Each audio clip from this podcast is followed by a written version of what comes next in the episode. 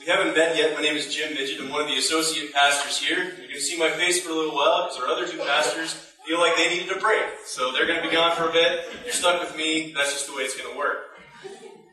I grew up in Alberta, and there was a camp out there called Pine Lake Christian Camp. Uh, do, you, you ever go to church camp when you were a little little kid, or when you were a teen, or anything like that? Remember one night we were around the campfire, and at our camp, you know, the campfire is where all the really spiritual stuff happened. Um, and I remember one time we were we were worshiping, we were actually singing that song, and a bunch of people were, you know, they had their hands up, they were clearly in a moment, and they were clearly worshiping with everything that they had. And then this one kid, I remember not liking him very much. Uh, I was standing there, you know, kind of singing the song, kind of trying to understand where we were and what we were doing. And this kid kind of like muscled his way to the front in front of everybody and just kind of looked around back and forth. And then he closed his eyes and put up his hands and started singing louder than everybody else. And I watched this and I was thinking, you know, I don't think he quite gets what this song is about. I don't think he really understood what, what the words really meant. And I don't think he really understood what, what worship was.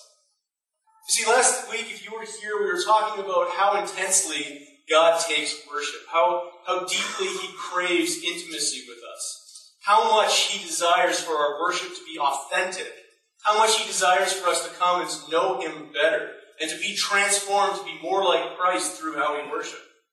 We discovered last week that the way we worship outside of here affects the way we worship inside of. And that what we do out there really, truly matters. Well, people were starting to understand this in the early church. Way, way back when the church was just first starting out. People were coming to know Christ in droves.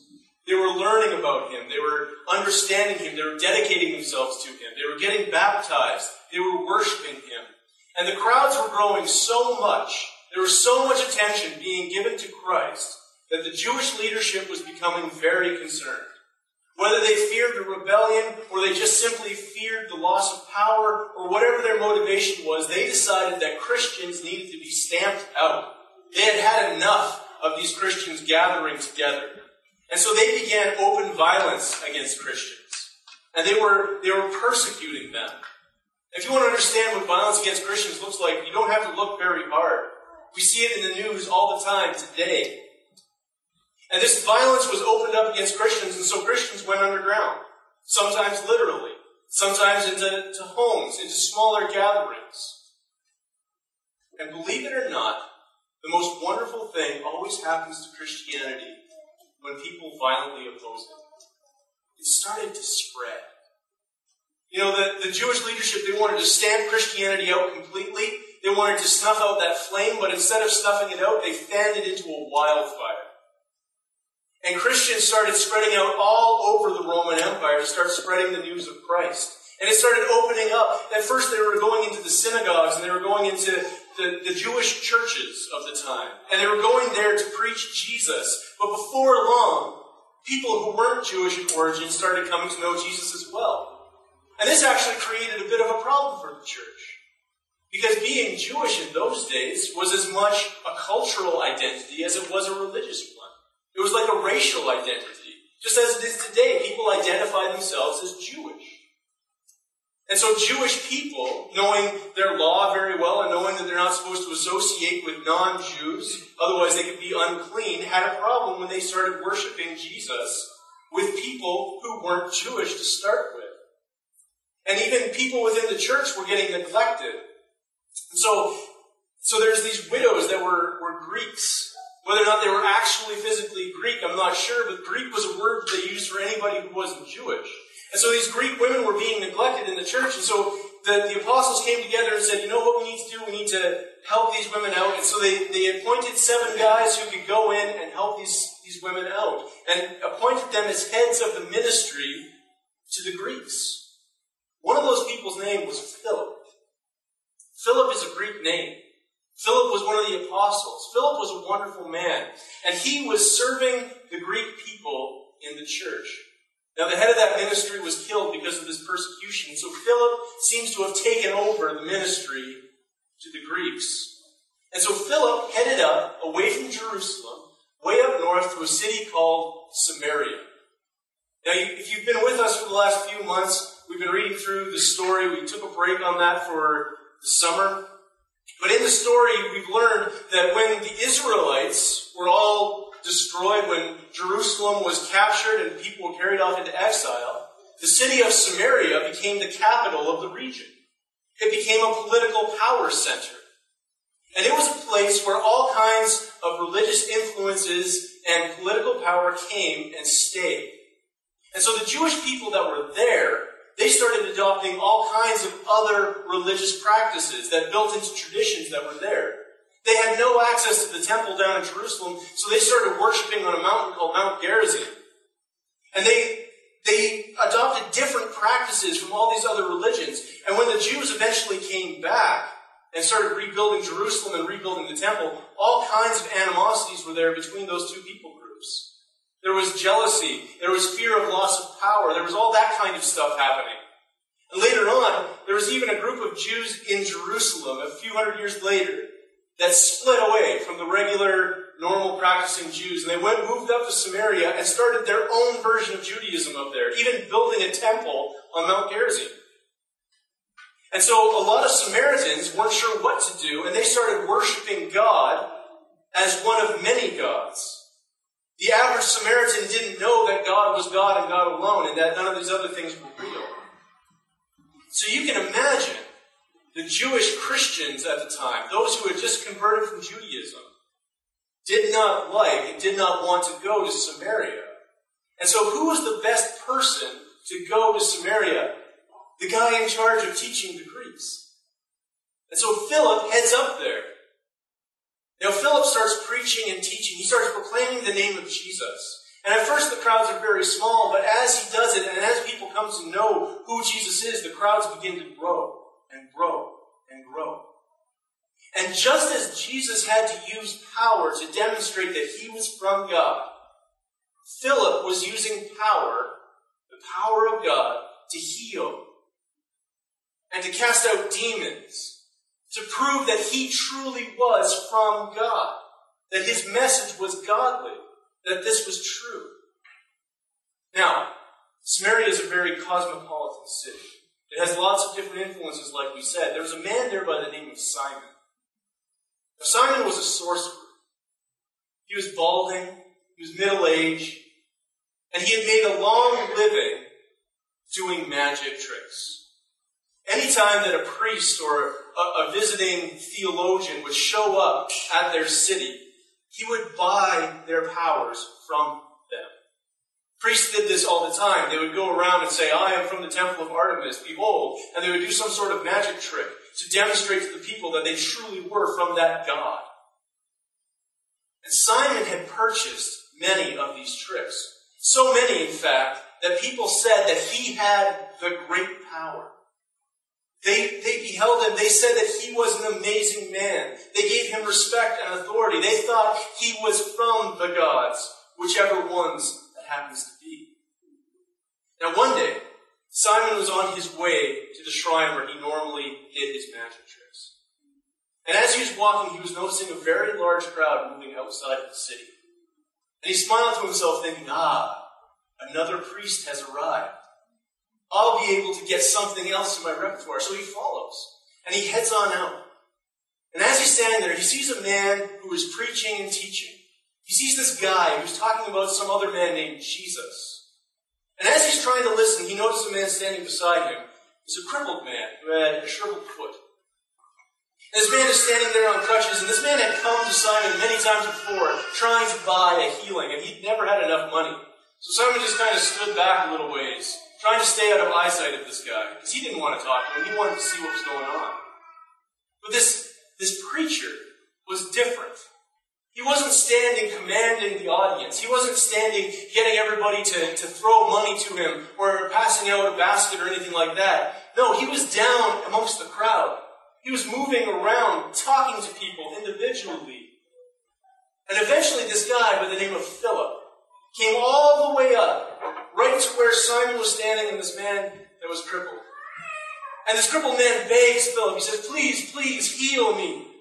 And Philip looks at him and says, I have no power to heal you, but I know of one who does. His name is Jesus. And He has the power to save you not only from this ailment, but to save you from your sins. He died so that you may be free from your sins. He rose to life and has conquered all of that. He has the power to save you, and He has healed you. And nobody was looking at the man's foot when Philip was talking because his eyes were so intense. But Simon glanced down, and to his astonishment, the man's foot was completely healed. He threw down his crutches, and he started praising God right then and there. And then somebody in the crowd knelt down and started worshiping Jesus. And then another person knelt down and started worshiping Jesus. And another and another. And so overwhelmed with the message, so overwhelmed with the demonstration of power, Simon too knelt down and started worshiping Jesus right then and there. And so Simon started following Philip. He followed him around for weeks, learning everything that Philip taught. He learned about who Christ was. He learned about what Christ desired for people. He learned about, about generosity. He learned about prayer. He learned about all these things that Jesus taught. And so did many other people.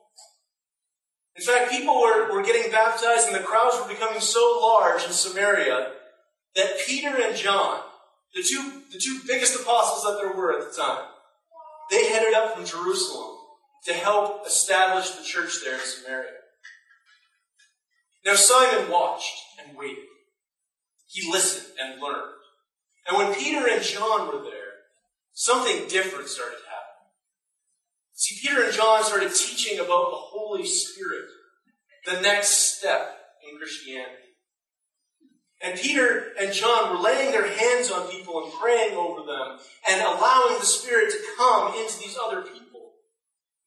And Simon watched this and I think what happened is he went, aha, there it is. The source of the power. That's what it is. Remember, Simon had spent years buying power from other priests and preachers. He had spent years and made a whole living and a career out of having power. And yes, he understood who Jesus was, and yes, he was baptized. But he didn't let go of the things of his past. He started looking at the Holy Spirit as power. And so he went, after a meeting was done, he went up to Peter and John, who were just wrapping up their cloaks, finishing up as they dismissed everybody. And Simon kind of sidled up towards them and said, Would you please join me in the alleyway? All right, they thought. And they followed him out to a darkened corner Simon leaned over into them and said, I can see that you are the keepers of this power. Could I please have it so that I can have a ministry like yours?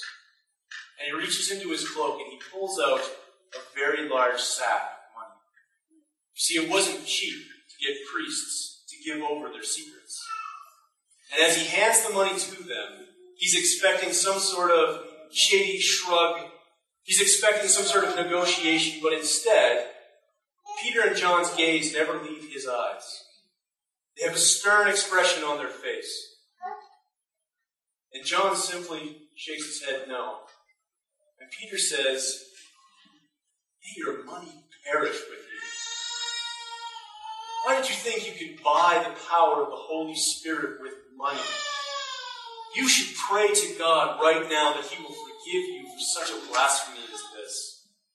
You should pray to God you will be forgiven. You have no part in this ministry. You cannot share in it because you are full of bitterness and you are still gripped by sin. Simon was shocked. Never before had anyone told him that what he was doing was wrong. Never before had anybody told him that everything he believed about the way power worked, that everything he believed about God and gods, that everything he believed down in his inner being was completely wrong. And it shook him to his very core. And he dropped the money and he got down on his knees and he begged them. He said, Please, please pray for me that this thing that you have said won't happen. You see, I think Simon really did want to know who Jesus was. I think Simon really did want to have the power of the Spirit in him. I think Simon really did want to have an intimate relationship with, with the Lord. I think he wanted to worship for real. But he didn't know how to go about it. There's a description of an ailment that I think fits Simon quite well. You may have heard the expression anorexia nervosa before. It's, a, it's an eating disorder, disease. Crazy thing about this disorder is that people think that they're grossly overweight, when in fact, they're starving themselves to death. And the thing about this disease is that it's life threatening.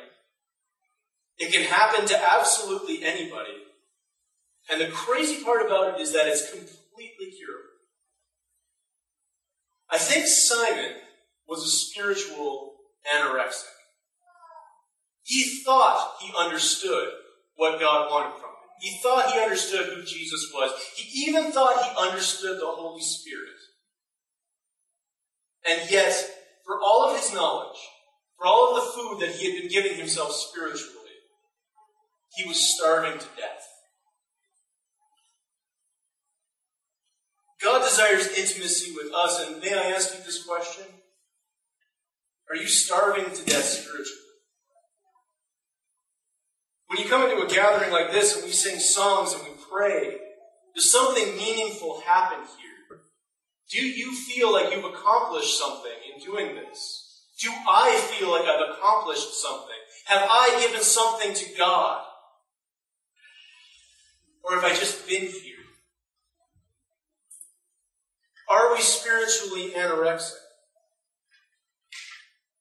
Intimacy happens with God out there. It's very hard to be intimate with someone when you're in a giant group, isn't it? Intimacy happens with God when we're alone with Him, when we've created space to be with Him. Intimacy happens when we're in prayer and reading Scripture. That's where intimacy happens. And prayer, prayer is the talking to God. Prayer is God re- returning the favor and talking to us. Prayer works both ways. Intimacy with God happens in our prayer lives. And if you don't know what I'm talking about, if you, if you haven't seen your life being transformed to be more like Christ daily, if being here on a Sunday doesn't really have some sort of meaning between you and God, I think James might have a solution to what's going on. Take a look at James chapter 4.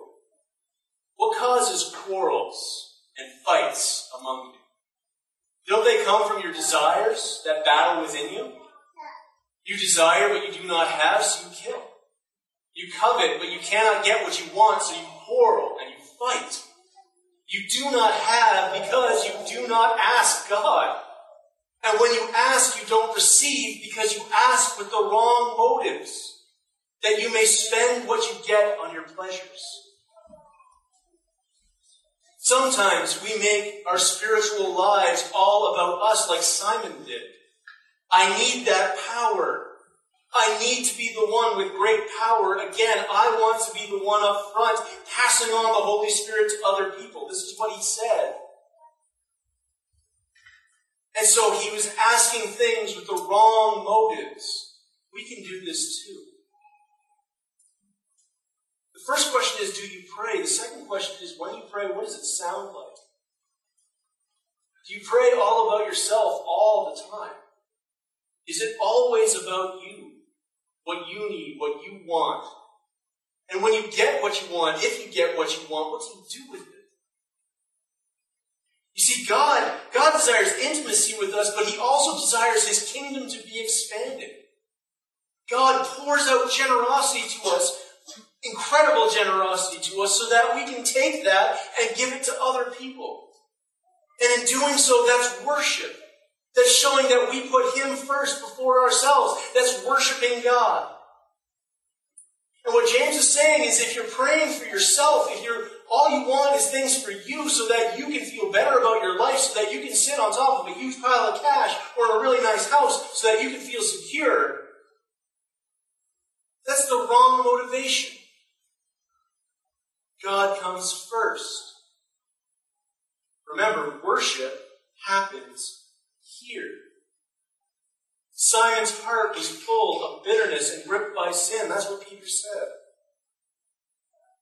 And if you're not even praying, in 1 Samuel, prophet Samuel says that failure to pray is a sin.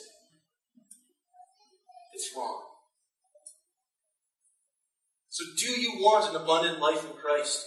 Do you want Sunday mornings to mean more than just coming and sitting for an hour? Do you want to experience that life that, that gets talked about in Scripture over and over and over again? Do you want to know Jesus so well that you know Him intimately in here, that nothing else on this earth can touch you because you're so secure in the knowledge and in the understanding of who He is in you, then I have one suggestion pray. And I'm not just preaching to you, I'm preaching to myself. We need to be people of prayer. We need to go to God with everything. And we can't have excuses. I know that prayer can be difficult.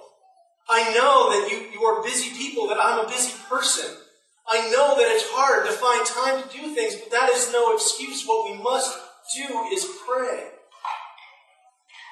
And there are so many things that we can go to, to to, help us with prayer. There are huge swaths of Scripture that teach us how to pray. There are, there are aids written by godly people over and over and over again, teaching us how to pray, forms of prayer to help us organize and help us to, to structure our days around it.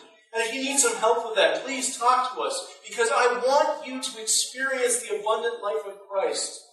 I want you to have a rich prayer life.